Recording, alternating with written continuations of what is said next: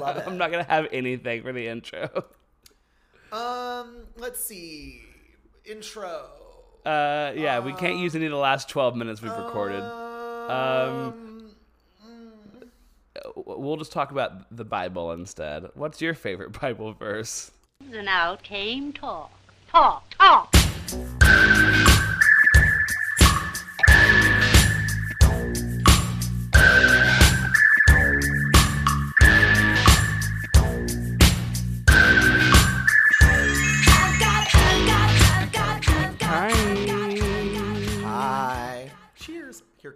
Cheers. Oh yeah, let me get my water bottle.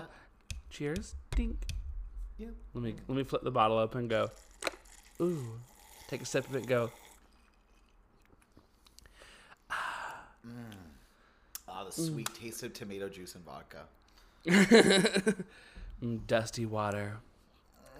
That'd be a good drag name, Dusty Water. Dusty Waters. Please welcome to the stage, Dusty Waters. Hi everyone. Hi. Hi. Hey. Welcome to welcome to Straight People Movies. It's a podcast where we two gays get together. We watch a movie made for straight people, and we ask the question, "Why? Why? Why?" My name is Dylan Garcia, I'm Kirk Van Sickle. and if you may, if you're listening and you're like, "Man, they're horny today," why is that? Because we just watched a really horny movie. Yeah, we did. I think maybe the horniest movie we've watched. one of our hornier films. One of the hornier ones for sure. Oh yeah, you know whenever you see Robert De Niro and Al Pacino getting coffee together, Ooh. oh, electrifying. It- Was there was there chemistry in the air, or is that you just happy to see me? Yeah, I um that is proof right there that straight men truly do want to fuck. Not their best friend, but the person they respect the most in the world. Mm-hmm. They're they're frenemy. Yeah, they're frenemy. They're frenemy, whatever the male version of that is called. Yeah, what? I guess your buddy. I don't know. Your butt.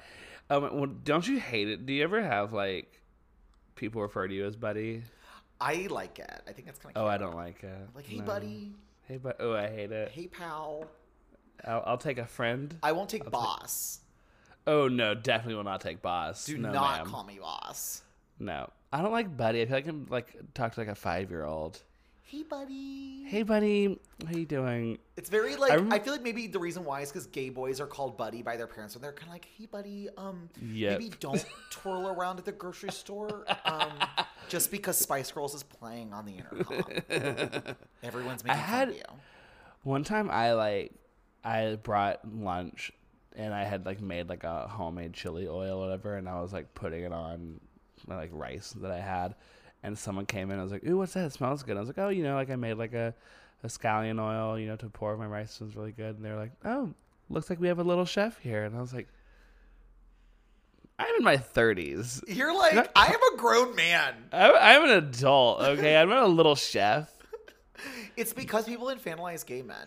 Yes, I they feel like do. we don't like notice that it happens to us a lot, but it does. Yes, it's They annoying as see us as like little boys. They're like, "Aw, oh, you oh, you can like you can screw in a light bulb. You can like, oh, you can like care for yourself. Oh, you can mm-hmm. cook yourself dinner. You can Oh, you can clean an apartment. Oh, Oh, precious. who oh taught you God. that? Your overbearing mother. Oh, that's so cute. That's so precious of you. Mm, oh, but you can't do like any hard. You can't do any yard work, right? yeah, No, yeah. Too hard. You can't like do carpentry. Yeah. but you can cook a little delicate scallion oil. Bring it to work. Mm. Oh, did you infuse the flavors yourself? did you do that all by yourself? Is that confit? Did you Oh, do? Com- did did you you see that on tomato confit? Do a little confit. With a little roasted garlic and some oil. Ooh, ooh. anyway, I we're talking about heat today. every week. This is chaotic. I'm gonna take another It's sip of my Bloody Mary. yeah, I'm gonna take another sip of water. Let's do it. Pop it. So the reason why we're feeling chaotic is yeah, not only did the movie we watched very hot, very sexy, also very chaotic. It's uh, It's yeah. We've been waiting for this one for a long time. Yeah, we've been talking about doing this one for a long time. But it's just like, who has two hours and 40 minutes to spare, you know? And you know what? This week I did. I was still. I'm gonna be very, very honest with you. I was still feeling the edible from last night. Uh, we we just like kept taking them. We were like, we're not high enough yet, so we just kept. And I think it just prolonged it. I think we stayed the same level of high, I hate when just, that happens. you, it, it's just like I've been high for 17 hours now. And you watched Heat under this condition? Yes. Oh, amazing. it was great. I feel like that's the way to watch this movie. You need to watch this movie. Michael Mann is meant to be watched inebriated in some way. Oh yeah. Absolutely. Oh yeah. Like, And it make yourself a martini, you know, smoke a couple joints and enjoy. Michael Mann. Michael Mann. You know he's he turns he's 79. He's 79. no! That means we don't have that much time left with him. Seven. Let's let's get in the movie. We'll, Yeah, we're we'll gonna talk, about, him, because we need to talk about this, Mama. we're gonna talk about this movie. And it's like Let's I know that it. like there's already discourse. We're probably just going to be regurgitating discourse you've already heard, but it's going to be coming out of our mouths, so it's going to be cute and funny. Yes, it's okay. gonna be interesting. It's gonna be great. um, so in honor of the new novel by Michael Mann, Heat Two, which is gonna be a prequel, and Al Pacino does want Timothée Chalamet to play him. yes. We're talking about Heat, the 1995 film directed by our man Michael Mann, and starring Mr. Robert De Niro in his first, no Joker, but this is his first like starring role movie we've done of his, right? Yeah, I think so. Wow. And first Al Pacino. Oh like wow. Okay, And first Val Kilmer. Uh, girl, we. Girl, it's like a whole era Damn. that we just missed. Well, we're doing it now. We're doing it now. Well, anyway, like we Knocked said, out of the De. Niro, Pacino, Kilmer. We got to miss Ashley Judd in the mix. Okay, Mhm. Mama. She looks about 12 years old in it. Yeah, yeah, the hair, and then Amy Brenneman. Yes, bitch. And every- From judging Amy and the leftovers. Oh, is she in the leftovers? I've never seen the leftovers. hmm Oh, bitch. I just don't watch the leftovers because I like seeing people that like the leftovers be mad at me that I haven't seen it. It's like just, it's like more fun doing that But than it- it is to watch it. I think. It's so good. It's only 27 episodes. see, Go watch it. that's so funny that you're doing that. I love that. Um, and, and it's also starring every character actor that you could think of in LA. Um, Every single every one of them. male character actor that's LA based. Uh, he is got he is in this movie. He's we got movie. we got William Fichtner. We've got Danny Trejo. We've got We got Henry Rollins. we got Dennis Haysbert. Like girl, everybody's all, everybody's here. Jon Voight. Everybody's there. Jon Voight, he was looking pretty. He's looking his, rough. Like 1995 to 96 era of like Mission Impossible, this and Anaconda, where he was just playing psychos. Great run. Yeah, it's like it really it concurrently is going a lot with like Jolie dating Billy Bob Thornton era. It's very like Every, the the Voight Jolie family was really having a 90s. They were really taking to the next It's level. called cocaine.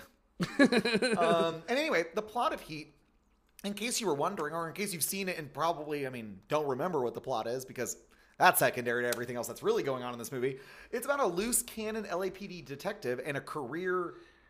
Criminal. I also put that. Somebody's 17 hours high. Um, a loose cannon LAPD detective and a career criminal engage in a city-wide cat and mouse chase, or something we famously don't understand crime. We don't know what's I don't. on. I don't know what's Girl, happening. I don't know what's going on in this movie. All I know is that I am living.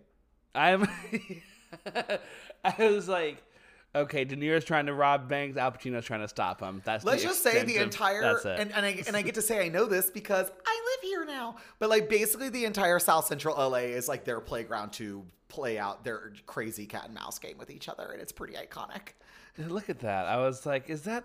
It's so like deranged. We'll talk about it later because I put it in the the outline. But it's like the depiction of LA is so like done in so many movies that like I knew what the skyline of LA looked like without even them having to mention. You're like, I'm oh, a oh, this is sunrise in LA. Yep, that's what Yeah, that looks I know like. what that looks like. Yeah. Yeah. No, no, no. It, it was all very familiar for me, but it's also not my part of town. Like I am way more east than this movie, t- where this movie takes place. Yeah, and they're- most they're LA hanging out in movies take Lake. place on the in the west. Yeah, no, most movies Yeah. in LA take place like in the west and in the south central. It's not like the LA I know. It's not the LA I know. The only LA I know is Under the Silver Lake, starring Andrew Garfield. Yes. I didn't like it. I turned it off 30 minutes in. Um. I love that movie. Anyway, also the movie is currently available to stream on Starz and nowhere else. Nope. like I had to this- download a free trial for Starz to watch it. This is our second Starz movie in a row. Uh, Yeah, I'm just gonna keep Starz. Yeah, keeps the Starz. Only good $9 a streaming service. Yeah, Hey, Starz, can you shit. sponsor us? It's only nine dollars a month to add it on your Apple TV subscription service.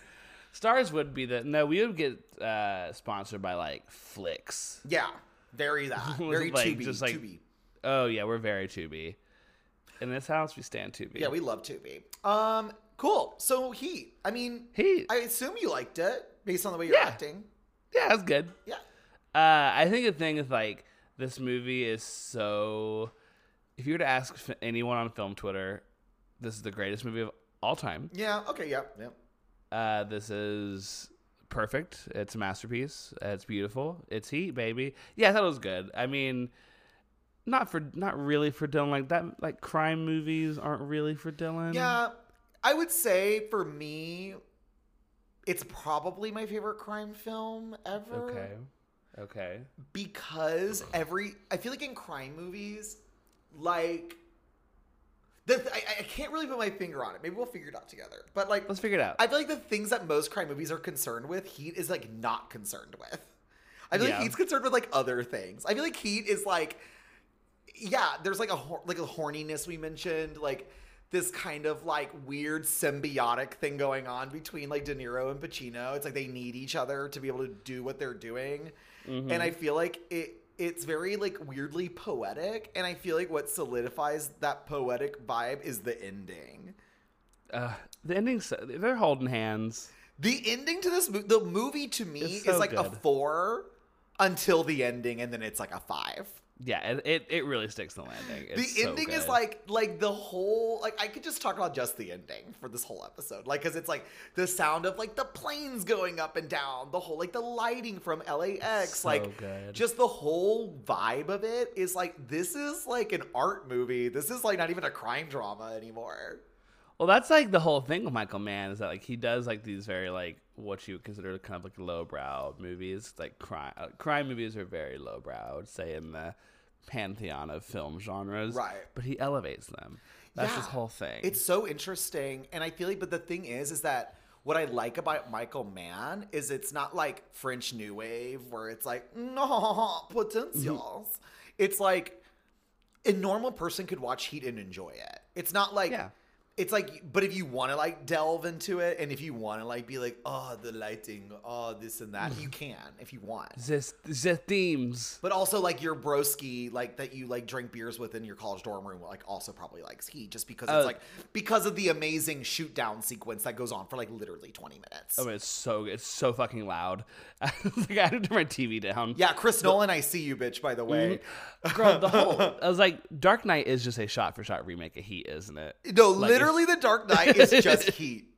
like It is. I was like, Be- man, he, except Dark Knight kind of sucks. No, Like, yeah, it does. just- And, and hey, girl, I famously gave that a three when we watched it again. Mm. I um, I do think it sucks compared to Heat because the prop the here's the difference between Heat and the Dark Knight. Similar themes, Mm-hmm. right? It's about like the weird.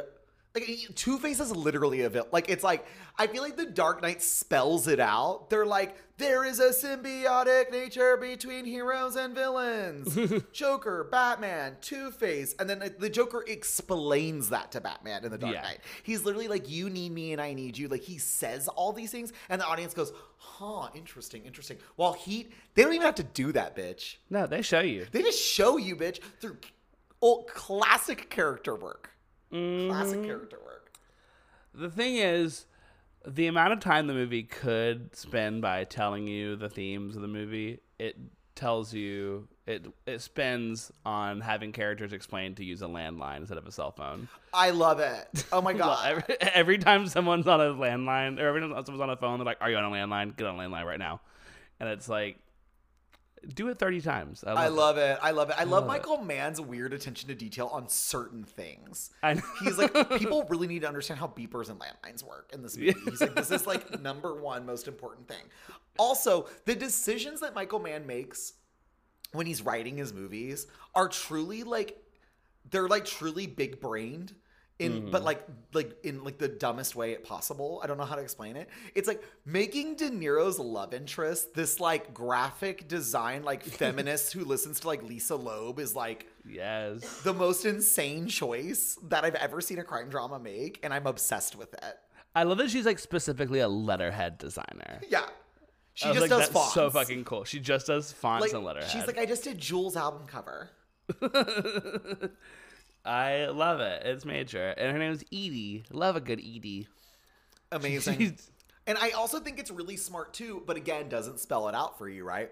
That Al Pacino's character is a lot more insane, a lot more chaotic, a lot more all over the place, a lot more violent than anything that like De Niro does up until like maybe like the end of the movie. Like I feel like De mm-hmm. Niro's character is so much more cool, calm, collected, together. Like when he gets mad, it's all very like contained and it's all very like for a purpose. It's like when he attacks like mm-hmm. Waingro in the beginning at like the diner, it feels so like controlled. yeah, And I love it. But Pacino's like over here like, great ass. Get a great ass. oh man, what a piece of shit! What an asshole! Sit down. Like it's just like the whole movie. He is like fully in full Pacino mode. Maybe not Scarface level, but like it's inching up there. Oh yeah, this is he's so just. Whenever he's on in this movie, baby, he is on. I love it. I love It's it. Incredible. I, I think it's just so smart. But what what the Dark Knight would have done is like, isn't it interesting how Batman's like this, but the Joker's like this, but Batman's the hero and Joker's the villain? Yeah, Maggie Gyllenhaal would have had a martini sitting on a balcony and was like pondered about the you know the ethical quandaries between Batman and Joker. Yeah, totally. Like that's the Dark Knight. While he like does, and, and, and, again, a normal per, like a a normal person, I, a dumb person, a dumb person. Like let's just say what it is. Yeah. Like I'm tired of using these like other words. A dumb person could watch Heat and get what the movie's trying to do, literally just from the storytelling and the acting. Mm-hmm. Bring cinema Well, back again, baby. yeah, like this is a movie that like once I think I brought up recently was like my people in the '90s and shit like watched more intelligent shit. This is this is a a DVD classic in the Garcia family. Oh yeah. like I, this this and like Ronin were like two classic films that like my grand that was like my grandpa's like he gets to watch the DVD player now. He's gonna put on Heat. He's gonna put on fucking Heat. He's gonna put on fucking Heat. And he's gonna be like, I'm just like Val Kilmer. I would have gone back for my wife. He puts on his Val Kilmer wig and is like, "Let's let's watch Heat, baby." You know what? I will say one of the more disappointing things about Heat is I wish that Val Kilmer's character like ch- chewed it up a little bit more. I know he does. He even like speak. He he like has this like little freak out at Ashley Judd while the baby is crying, a classic Yeah. '90s trope. That's about it. Though. Yeah, And they wonder why millennials are all fucked up. That's because that's what was going on in the background in our homes in the Mm-hmm. '90s. A lot of that. I never mind. I don't want to. I don't want to say anything bad about my upbringing. It was all great. You're like, it was so good.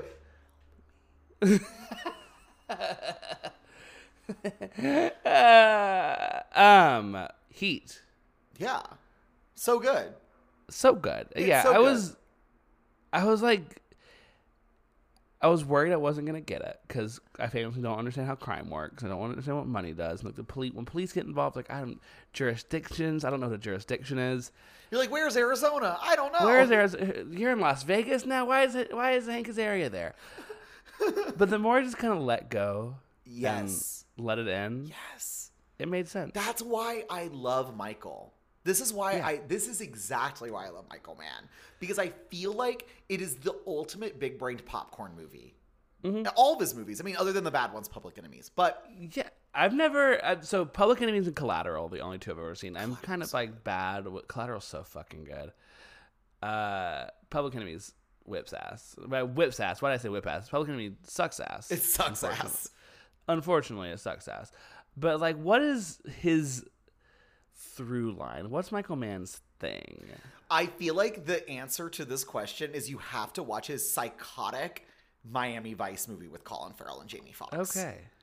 That oh. movie is literally take all the vibey aspects of Heat, dial it up by like 11, take away the plot, add more sex scenes, and that's Miami Vice. Okay. It Hell yeah. literally, like, I could not tell you one thing about the plot of that movie. They're in Miami. They're in Miami, but the, it's like the crazy part is that most of the movie is in Cuba. okay. Like, if I remember one detail, I was just like, man, they're really not in Miami a lot in this movie. They're like in Cuba. All right. But yeah, it's just like I feel like Michael Mann's one of those directors where I feel like over time he's like been overtaken more and more by his like weird artsy impulses. So that's how you get your like public enemies, which wasn't Yeah. good, but it's like I mean, it's like a pretty astounding movie, like in the sense of like, what the fuck am I watching? like uh, a handheld DVR camera version of 1920s crime. Like, who thought this was a good idea? Michael Mann. That's it. Well, I know there's, there's people that ride hard for Blackhat. Like, on, Yes, in I've heard that like for real Michael Mann heads, like Blackhat is like the one. I haven't seen Yeah. it. Me neither. I didn't really see the last of the Mohicans. Like that seems so of what So I that know about. fucking rules. Okay, noted. Last Mo- the thing about Michael Mann is like you gotta commit, which I think is kind of annoying. It's like okay, like all of his movies are like average two hours and twenty five minutes. yeah. Last of the Mohicans, it's just those same things. I don't know how he does it. It's like the whole movie will be like a blur to me, but there will be like one scene that really sticks out that I think is like literally like the greatest thing I've ever seen on celluloid, and I'm like, this movie's a five, like because of one scene alone. Because the Last yeah. Mohicans has a scene like that. I could not tell you anything about that movie other than it's about like, I think it's set in the 1800s. Obviously, it has something to do with Native Americans. Daniel Daniel Day Day-Lewis is is there with long hair. But mm-hmm. there's this part where this like woman like commits suicide. He's like obsessed with suicide, if, and we'll get into that in a little bit. But like, there's a part where like a woman like throws herself off of a cliff, but the way the scene is like done, and she's like barely in the movie. I think she's like two lines. Like it's like I don't even know who this bitch is. Like I don't like she's like somebody's sister. I don't know. But she like kills herself because I think she's like in love with a Native American and he like dies or whatever. So it's like very like star-crossed lovers, you know. And she throws herself off a cliff and it's like so powerful. And I remember like seeing the scene. I watched it in history class in college. That's oh, how. I watched this movie. Like literal like sub day type shit. And like I literally like that scene, it's been like 13 years and it's still scarred in my head. I'm like, that scene Okay. was so beautiful. And I found out years later it was directed by Michael Mann. And I was like, that was a Michael Mann movie? I was like, of course it was. Because for some reason this man will just direct things that I'll just like it just washes over me. I'm like, I don't even know what I, I'm just watching Al Pacino yell. You know, like I don't even know what's going on at this point. and then like something happens and you're like, oh my god, this is like literally what cinema's about. This is profound. This is Yeah. profundity. I don't know how he does it. It's so weird, and I think that's why I like him. It's like with Tony Scott and like other like art bro directors. Like I love Tony. I'm not shitting on Tony. Like Man on Fire is a masterpiece. Mm-hmm. But I feel like the style is very obvious with Tony Scott. While with Michael Mann, it's like, what is the style?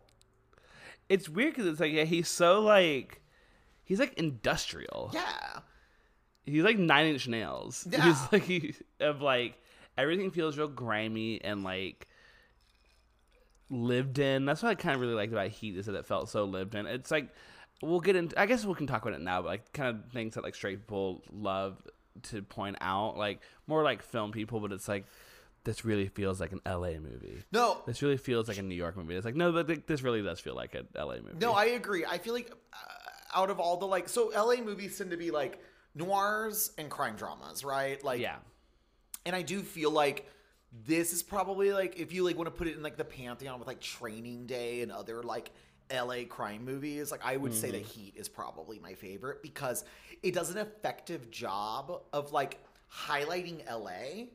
Like it's like you know you're in LA, you see the palm trees, you feel the vibe, like mm-hmm. they don't even have to say. Like you just know. But it's Yeah. also like the details. It's like Eady is a detail to me. It's like that's a mm-hmm. specific kind of LA girl you know, that lives in a very like a specific kind of place in LA in a specific kind of like house. And the way it's decorated was so thought out, I thought. The way Robert De Niro's apartment looks and how bare and minimalist it is, and it's like right there on the ocean, and and then you've got um the Al Pacino's house with that woman, very modernist, very like Yeah. artistic, Ugh. you know. And I think for me, Michael Mann has a really good grasp on people that are out. Like it's like when you watch a Scorsese. Sorry to shit on Scorsese. I love him, but I feel like Scorsese. It's all like the same shit to me. It's like oh, it's New York. It's it's Brooklyn. it's the Bronx. You know, and it's Yeah. all very like people that are like. It's all the sim- a similar type of person, and a similar type of mm. aesthetic, and a similar type of woman, and a similar type of man.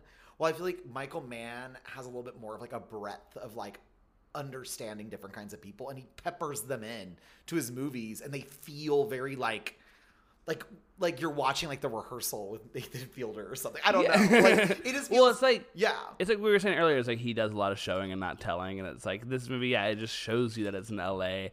and it feels so lived in because of that. Like if if a worse movie would be have somebody once again drinking a martini, looking over the the cityscape and being like, I don't know why they call it the city of angels. All I see are devils or something like that. Like something like so like corny about LA, but he just shows you the city and by showing it to you in an honest light, you get so much more than Totally. So you get the like Hollywood vibe. You get like the fact that it's like a very crime ridden city. You get that there's like an artistic faction to the city. Like you get all of that, but it's all background Mm-hmm. dressing.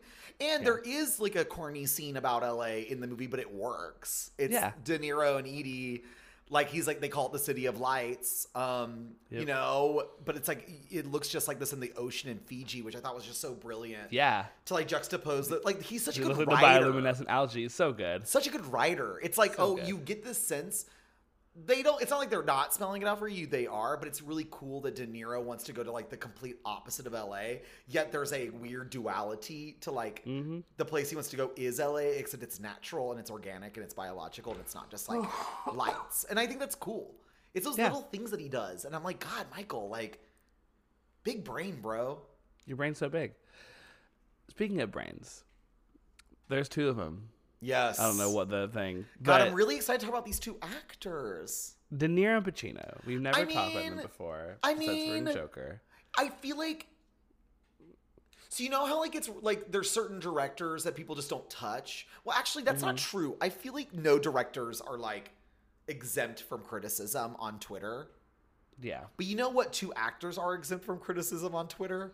That's De De Niro Niro and and Pacino. I feel Yeah. like everyone agrees that they're like the greats of art, Yeah, like of that rule. generation. Like They fucking rule. no one's arguing against that. And I think it also helps too that they seem like cool people with like Mm-hmm. cool politics and like they seem really like with it. They're always like working with young actors and like singing their praises and they just Mm-hmm. seem like really like gracious, humble, cool people. Yeah. And And they and, and they make interesting choices, and they're still making interesting choices. Like, I, I do think it's cool that De Niro was in Joker.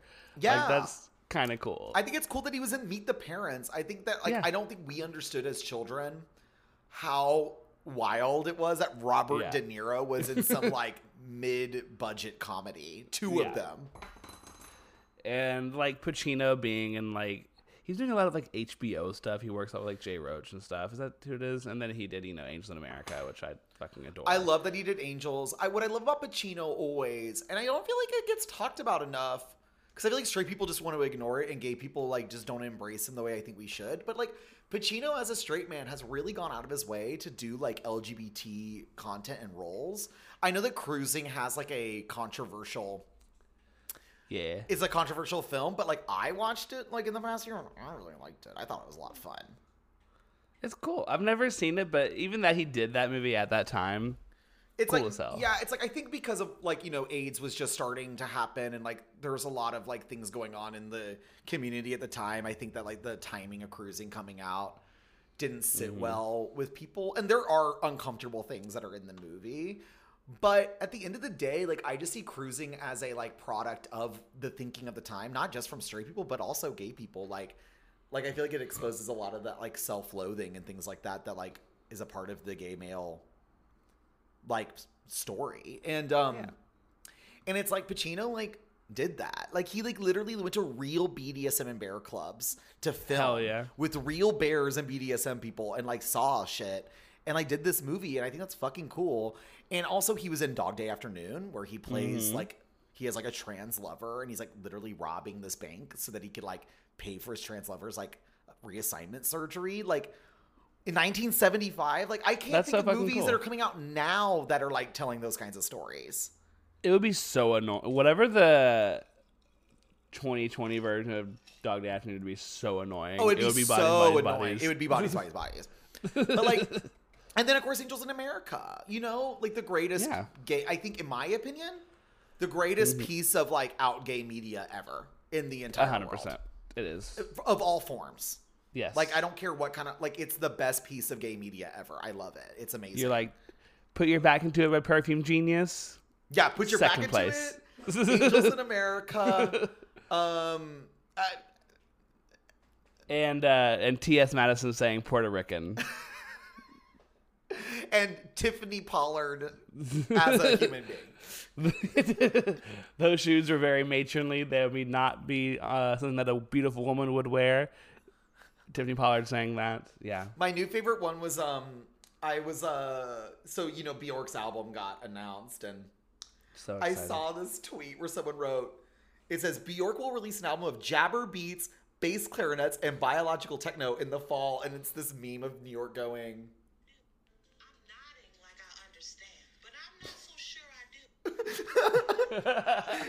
Just you're going, I'm nodding like I understand, but I'm not so sure I do. I literally was like, see, another thing that's come out of her mouth that is literally like the most brilliant thing I've ever heard in my life. I love her. I love Tiffany Pollard. I've always loved her. She's just, she's given us so much. She has given us way like more than we deserve. I know. And I just hope she's happy. She deserves I hope it. she's happy. She's a I hope she's successful. I hope she has money. Uh, and I was doing okay. Yeah, but anyway, back to Pacino. Pacino, um, and also like maybe our hammiest actor, Yes. a, a straight male actor we we have ever. he just does crazy. He just goes for it. I love it. Like, and it's like never like. It doesn't feel like Jim Carrey. No, You know what I mean? no, it feels don't- real. It feels real. He, Yeah. He's definitely like a, a crazy person, and that's why we love him. I love it. Yeah, where Pacino is like our our ham and our camp queen kind of in a way. De Niro on the other end of the coin, I feel like is always giving like controlled brooding. Even when he plays someone crazy, like say his character in Cape Fear is a good example. Mm-hmm. It still feels very real to me. I mean, he really is like our Brando. Like it's just like it's like he can give like a dramatic, a dramatic with a capital D performance, but it feels real. Mm-hmm. It doesn't feel like a performance, you know. And I It's so that. weird. It's so crazy that De Niro has a, a real Oscar, but Pacino's is for Scent of a Woman. Well, De Niro has two real Oscars. He's got an Yeah, Oscar yeah. Mm-hmm. for Godfather Part Two and one for Raging Bull. Two very, Yeah. I agree. Two real Oscars. While Pacino has one for like you. You know that that was a sympathy Oscar. Like I don't. Oh, I wasn't there in 1994 or whatever year that was, but it But it when I look up that movie and I see the title of it, I just go, "This is like a he needed to get an Oscar." This is his uh, his still Alice for Julianne it Moore. really was his still Alice. Because it's like no one like I feel like it's like people probably thought he won for like The Godfather, and he did Yeah. it. No, Scent of a Woman. That's crazy. You know what's really crazy to me? I feel like Pacino and De Niro were both so hot when they were young. Like when I Oh, watch like. Taxi Driver, I'm literally like, put that like terrorist dick in me. Like he's so fine. In I that- think De Niro still like he can kind of get it. in aged better than Pacino, but I think Yes, Pacino, Pacino, looks like an old lesbian now. Pacino like was hot. I thought like in Mm-hmm. like Dog Day and like The Godfather. Oh yeah, but De Niro still can get it. Yeah, De Niro can still kind of get it. I mean, like even in Meet the Parents era, De Niro is Mm-hmm. like hot daddy. Yeah, he he's a little too grandpa now. I mean, he's like literally. He's like literally grandpa now. I mean, even in the heat, he's like could be young grandpa. I do think he's kind of hot in uh Jackie Brown, and that was like the same era as Heat. Oh, yeah, he is hot and because he plays like a total like dweeb idiot. Yeah. and I love it. I feel like I like it when De Niro does play not someone like smart and capable. Because he's like, it's like we know you're smart and capable, De Niro. So it's like it's kind of fun when he does like a comedic role. I think that's why everyone loves him and Meet the Parents because it's like he ate that. Like Mm-hmm. He ate it. He ate that like trope of like protective crazy father, like, and sold the comedy of that. He's brilliant. He's brilliant. Even in The Irishman, he's good. He's great in The Irishman, the movie that's boring.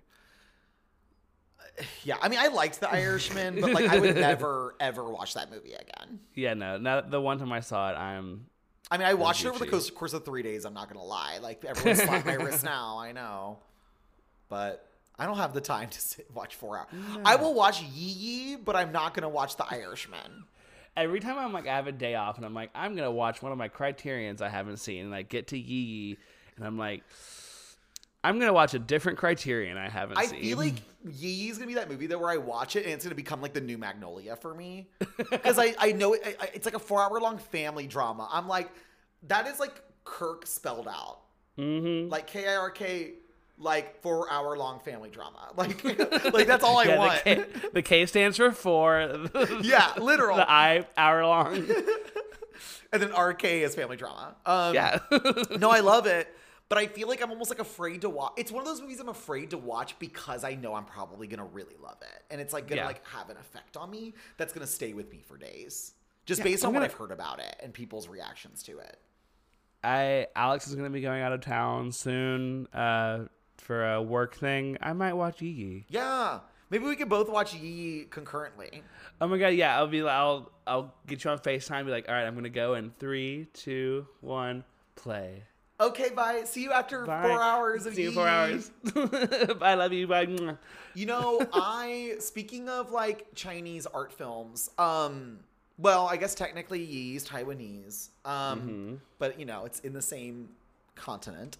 Mm-hmm. Um I watched a, a Wong Kar-wai movie recently called Days of Being Wild. Have you heard of this movie? I haven't. I felt so bad for liking it, Dylan, because the whole movie's literally about a guy who's just like really cruel and mean to women. Oh no. Isn't it so awkward when you watch like an old school art film that everyone really loves and you watch it and you're like, oh, it's one of these kinds of art films where it's like just a dude treating women really poorly, but the movie gets props because it's like, wow, the women like have lines and stuff and they like have feelings about being treated poorly that are like negative. When did this come out? 1990. Oh, there we go. Look, Look, Juan Carlos was in a different. He was in a different part of his life at that. On different. yeah, I mean, he did make a gay. It's funny, you know. Pete, did you know that? Have you seen Happy Together, his gay movie? I, I've only seen In the Mood for Love. you know what? You know what my craziest hot take is of like Is that My craziest hot take, I think, of all time, worse than I think saying I don't like Seven, is that I think In the Mood for Love is okay. And I don't get why everyone loves it so much. because it's an hour and a half long. Oh one. my god. Well, actually, most of his movies are pretty short, which is really Even nice. uh, okay, he's my favorite director already. I just like the. I love the aesthetics of it. no, the aesthetics it- are great. I just feel like I think it was one of the things where it's like it's like Mad Men. Like it came out around the same time as Mad Men. Everyone was like, "Ooh, the '50s are actually cool." Yeah, I think that why In the Mood for Love throws me off is that its version of like longing and like desire just doesn't resonate with me. Like Okay. the so the plot of the movie, right, is is about two people being cheated on. And they decide and they're cheating on each other with each other. Like they're his wife is cheating on him with Maggie Cheung's husband. Correct. Right. Okay, so I remember that correctly. And they kind of want to sleep with each other, but they're afraid that they only want to sleep with each other because their partners are sleeping with each other. So they don't because they want to be like above that, right? So they just like Yeah. long for each other. I don't get that shit. Maybe it's because I'm chaotic, but I'd be like, fuck that shit. We fucking. And it's going to be even hotter and better than their sex. And they're going to be so mad. Stop whispering to that damn tree and get over here and suck my dick.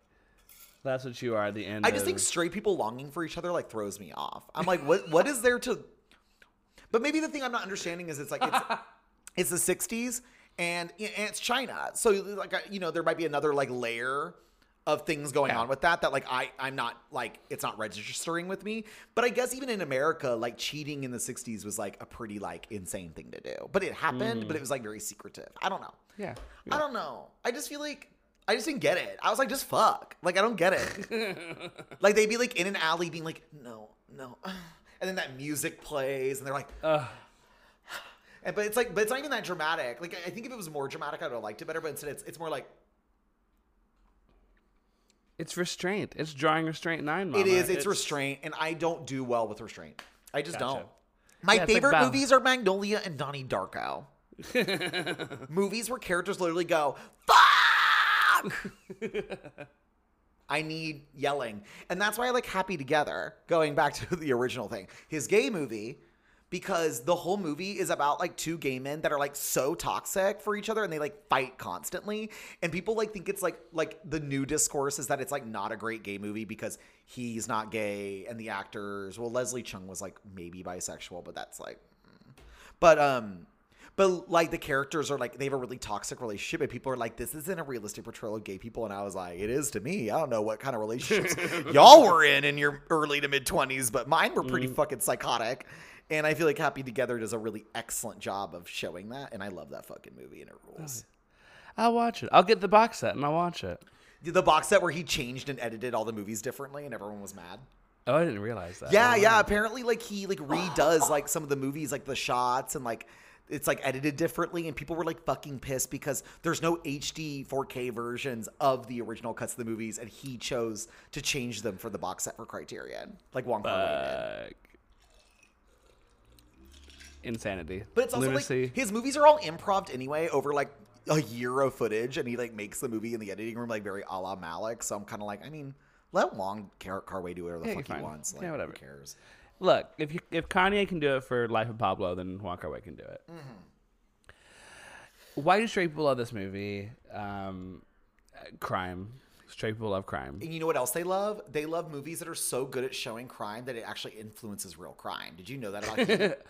No. Apparently, Heat is considered one of the most influential movies for actual bank robbers and criminals than like like any other movie. Interesting. Like apparently, after Heat came out, people copied how they robbed the bank, like, Oh. and it like worked Hell in like yeah. real life. Yeah, and people like consider Heat to be like, like it's like a criminal fave. Okay, I love that. Isn't that wild? That's so wild. I, you know, I've I've never seen a movie and been like, I want to commit the crime that's in that movie. Me neither. That is a straight person I don't thing. get it. That's a straight people That is thing. a straight man thing. I don't get it. I've never seen a crime be committed and go, I want to commit that crime. Except for a crime of passion. Yeah. Oh my god. If I had to like, I don't know, maybe like stabbing a jilted lover or something. Totally. I mean, like, let's think for a second. What scenarios in a movie do you ever see and go, I want that? Because I don't think I often do for anything. Wealth.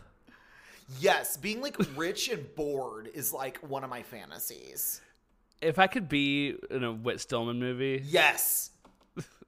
I feel like it's over. So for me, because I'm psychotic, when I was younger, the movies that I like wanted to live in were like kids, which is like really fucked up. But like when I was 16 and I saw that movie, I literally was like, wow. Other than the part where they're all getting HIV, like this movie rules, and I want to live their lifestyle. Like it looks really cool and fun. Yeah. Um, and like you like the bling ring and like Spring Breakers and things like that. When I was younger, were definitely like a like I want to be like that. That looks fun. Yeah. As an adult. I don't really Seems exhausting. you know what? Have you seen Picnic at Hanging Rock? No, I haven't. I feel like I want to be a girl in a uh, turn of the century white dress, laying on a rock in Australia, and then I go on a walk with a couple of my girlfriends, and we get lost and never found again. Now that is what I want to do. That is Yeah, I- vibey as fuck. I never want to be the perpetrator of the crime. I'd love to be the victim. It is, and I think that that's so true. I feel like most gay men are like we're almost like jealous of like women that are like targeted in like crime dramas. I'm like, what about Oh my- me though? I know. Yeah. Why am I not at the bottom of the well? oh, we need to cut this out. You're like, why am I not a murder victim? Why does my murder have to be a hate crime and not a crime of passion? Why are you killing me and calling me a faggot and shoving like shit down my throat when in actuality I want you to kill me and then kiss me as I'm like losing my last breath? Oh my! What I want, I want you to have drained all of my blood from me, and then I'm laying down on the bench, and then you're Vincent D'Onofrio in the cell. Oh my god, literal. Oh, the cell, the cell. I want to be in the cell. Yeah, I want to be. How do I be the cell? I want to be in the cell. I wonder, you know, like his- I wanna be the You know how his mind is like a bunch of like art pieces and like dead bodies and shit. What do you think your like cell is? oh god. Um. I mean, it's probably just like Wikipedia articles of Oscar trivia. you know, like how in Fahrenheit 451, like the book, it's like they like TV screens are their walls. Mm-hmm. I feel like my cell is just like a room where like the ceiling, the floor, and everything is just like different pieces of media that I like playing, and I'm like on a couch just like sitting there saying nothing. It's all of your uh, Letterboxd watch list. Yeah. All like thousand movies. It's me watching at the 10 movies time. at once and being like, yay! Like I'm finally getting through Satantango. I so whenever I worked at Facebook, uh, they used to let us uh, rent out uh, the Oculus to test out to like just because it was like just coming out. and They wanted to make sure that you know like internally like it worked and stuff like that. So we got to bring them home and play with them for like you know five days. And they had this one thing in the VR headset that was like a room that was just infinite cubes and all it was was just like an over it was like a, the black infinity and then like green cubes every which way you could go and you just sat on one and every way direction you looked at was just cubes to the infinity and i just used to sit in there and it was so nice You literally sit there like New York on the bed, just like yeah with my headset on and i'm just in the cubes amazing. it was Yeah, incredible I that feel was like you know what it is. I feel like a, a, a gay man with a, like a tortured brain, like like we have. Um, I feel like our fantasy is just like being like in a room full of cubes and sitting. yeah like head no empty like or was it head head empty no Head thou- empty, no, no thoughts. no thoughts head empty no that our dream is no thoughts head empty Yes, just I, I don't want I don't want you to like go into my mind and see past traumas repeating themselves and cause me to act this way. No, you're going in, you see the cube infinity. yeah That's all it's in there. And then just yeah, Julia Holter is playing quietly in the background. Yeah unfortunately i think my head would just be like a lot of like sex scenarios It, it would be the the whatever hell was in Event Horizon. yes yes the, the blood orgy Yeah, yeah that'd be it. yes yes Yes, with different parts yes. of jake gyllenhaal's career so just like donnie darko jake gyllenhaal and like Brokeback mountain jake gyllenhaal and nightcrawler jake Yeah. gyllenhaal and like it's like all the jake gyllenhaals all having a blood orgy with me Hot. Yes. Love it. well, speaking of blood orgies with Jake Gyllenhaal, is there anything gay about this movie? Uh, Val Kilmer's wig. Yeah, it's pretty Wig. bad. And it's funny like It's- how he gets his haircut even though he's like dying of blood loss. That was wild. I know. Yeah, he he somehow finds a way to go to Supercuts, and you know, it's like Yeah, he had time off?" to go to supercuts while like literally being as pale as a ghost from like almost dying from a gunshot wound during a insane shootout through like a grocery store and like a public library. Um Mm-hmm. What I loved about the details, just sorry to say this real quick, but I loved the shootout because I feel like they did a really good job of like having like really normal looking LA pedestrians. It's like a Mm-hmm. lot of people like wearing like, you know, like baggy clothing and like just like burlap skirts. Just be like, oh my god, like the natural grocer being like, oh, like a shootout. I was like, that's very LA. I, I wish they could. If they did it today, it would be at Erewhon. Have, have you been to Erewhon yet? The really really expensive LA grocery store. They have like thirty dollar overnight oats and shit. Oh my god, no. I Yeah, mean, it's like I- in Beverly. I think it's in Beverly Hills. Oh well, yeah, yeah, that's really far. yeah. it's called Erewhon. We're nowhere near Beverly Hills. Yeah, uh, I have no. It's like right. I have a friend who uh, it's Kyle Amato, and I'll always ask him about. I'll be like, oh yeah, like how far is Maine from Boston? He's like, it's still like four hours, Dylan. Like it's not that close. Like yeah, the funniest thing about living in a big city is that when people come visit you, they're like, okay, cool. So like let's go to the beach, let's go to like Beverly Hills, let's go to like West Hollywood. And I'm like, you realize that all those things are like an hour, hour and a half away, right? Yeah. Like we don't go That- do those things. Well, we're so like Texas poisoned, where it's like everything is like, oh, we can just go to Dallas for the weekend. It's only three hours away. Right. Yeah, and so we have no conception of how time is. Yeah, like it's just like yeah, it's such a huge city. Um and yeah, we're on like the very, very, very east side. Like literally Pasadena is like across the highway from me. And so it's like we if we're gonna go do something we're like, oh wow, we're gonna adventure over to like Silver Lake. Literal. Yeah, no, not in Austin, baby. Going to like Hollywood is like like the furthest like west I will go casually. No. And I know you have no concept of what that means to you, No. but let's I just say Hollywood is like not like that far away from us, but to me, it's like it is.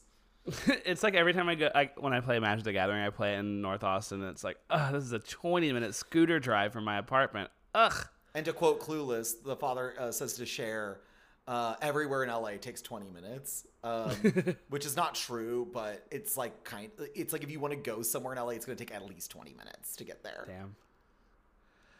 Well, speaking of LA, heat. I don't know. Uh, There's and a then, joke I mean, somewhere. there's a joke somewhere in there. Look, I'm sick. Uh, Gay. Natalie Portman. Oh, I had completely forgotten that one, she is in this movie. Two, that her only like three scenes are her having meltdowns over like the weirdest things.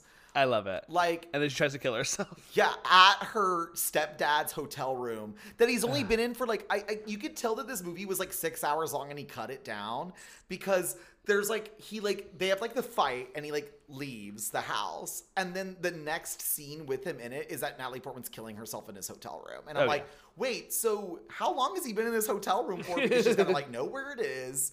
Like he's had to have been there for a couple of days because the way they're talking at the hospital is that he's been gone for a while.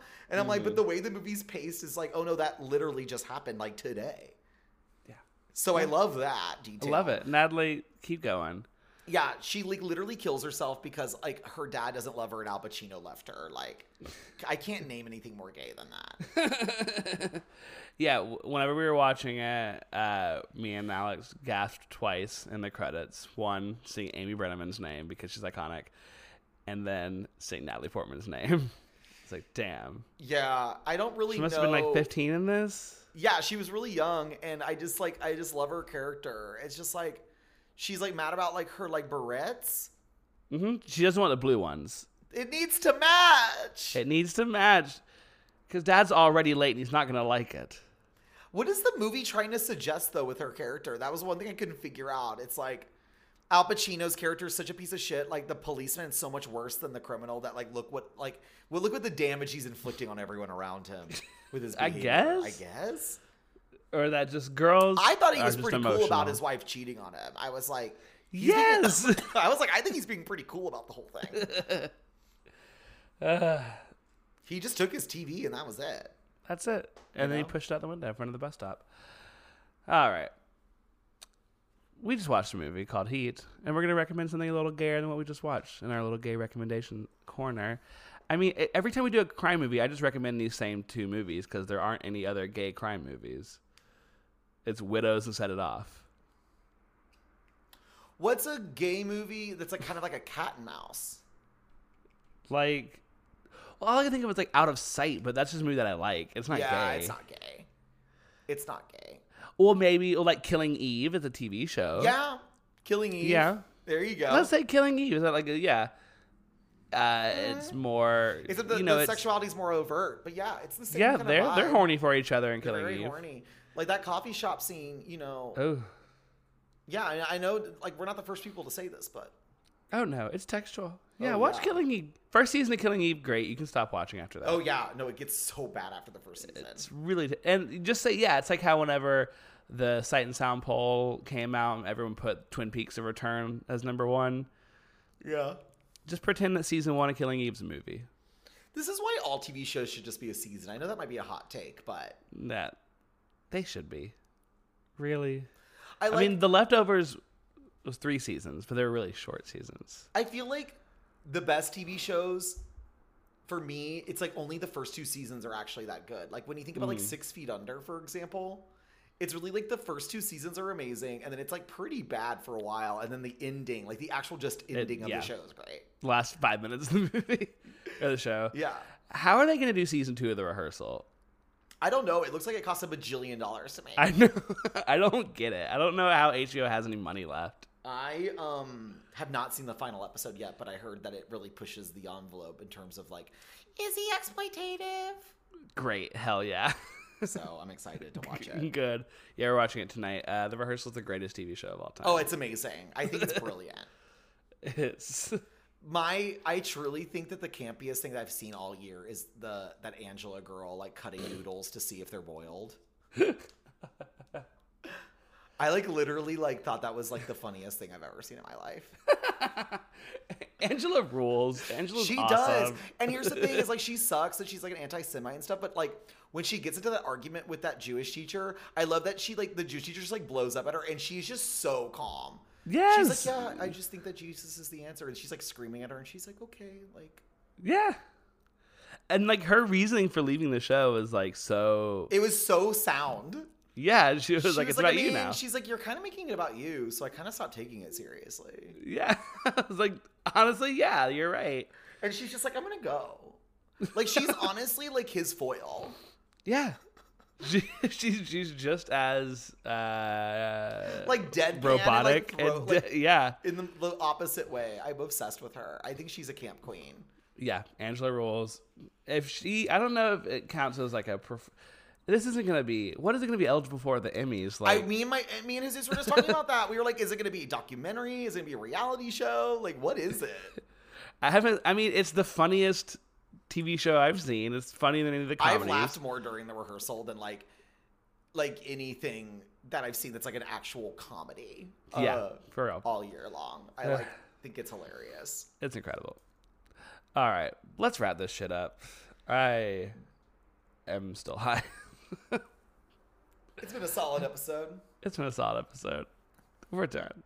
Yeah, My name is. Dylan. You can find me on Twitter at Dylan Garcia, on Instagram at Garceed, and Letterboxd at Garceed. And my name is Kirk Van Sickle, and you can find me on Instagram at Kirk underscore Van Sickle, and you can find me on Letterboxd and Twitter at KRK VNSCKLE. E. You can also follow us on Straight People Movies, STR8 PPL Movies. We're everywhere, baby. We're we're on we're on Truth Social. We're on Gab. We're on Parler. Um, On and you can find uh, us. the one, the Be Real. We're on Be Real. We're on Be Real, yeah. Should- I was like, should I make it Be Real? And I was like, oh wait, no, I'm 30. Yeah, it's like, what am I doing? And it's like constantly just like you eating a snack. That's Yeah, like, that's, like- that's like what mine would be. It's just like eating chips, Yeah, it's like, eating how- almonds, How many how many string cheeses can one person Yeah, eat in one day? Eating sliced cheese that's not on a sandwich. um, eating a cracker with sriracha on it. Um, uh, me and Alex ate a whole tub of hummus last night, baby. Oh, hummus. so- did, you, did you ever have grandma's hummus in Austin? oh, I love grandma's hummus. Best hummus. So good. It doesn't even Especially- honestly taste like hummus. It tastes like No, it doesn't. it's just like oil. It's just Yeah, it tastes like whatever that red grease is. Uh, so good. it's so yummy. Ugh. I love that shit. Yeah, no, my new favorite thing is I get a cracker and I put pimento cheese dip on it, and then I put a little bit of sriracha on it. It's honestly the greatest thing I've ever done. Delicious. like it's like that is what my biggest accomplishment in my life is. I think at this Ugh. point. HEB pimento cheese, Oh, it's so good. unreal. I miss HEB make- so much. I'm so, so. If you need me to ship you anything, I got you. I miss HEB. It's so sad. I know we're gonna have such shitty grocery stores in Chicago. I'm gonna be so pissed. Oh yeah, it sucks. We literally go to different ones every time because we're just like we don't like like any of them. Oh no. And we like Trader Joe's, but it's like I'm tired of just like eating snacks. Like it's like Yeah. they're like going to actually make food. We have dumplings four nights a week 'cause that's all the only real food they have. And spanakopita. Yeah. Anyway, Speaking of spanakopita, let's get out of here. yeah. Mwah. Spanakopita. Bye. Bye. Bye. Now came talk. Talk, talk.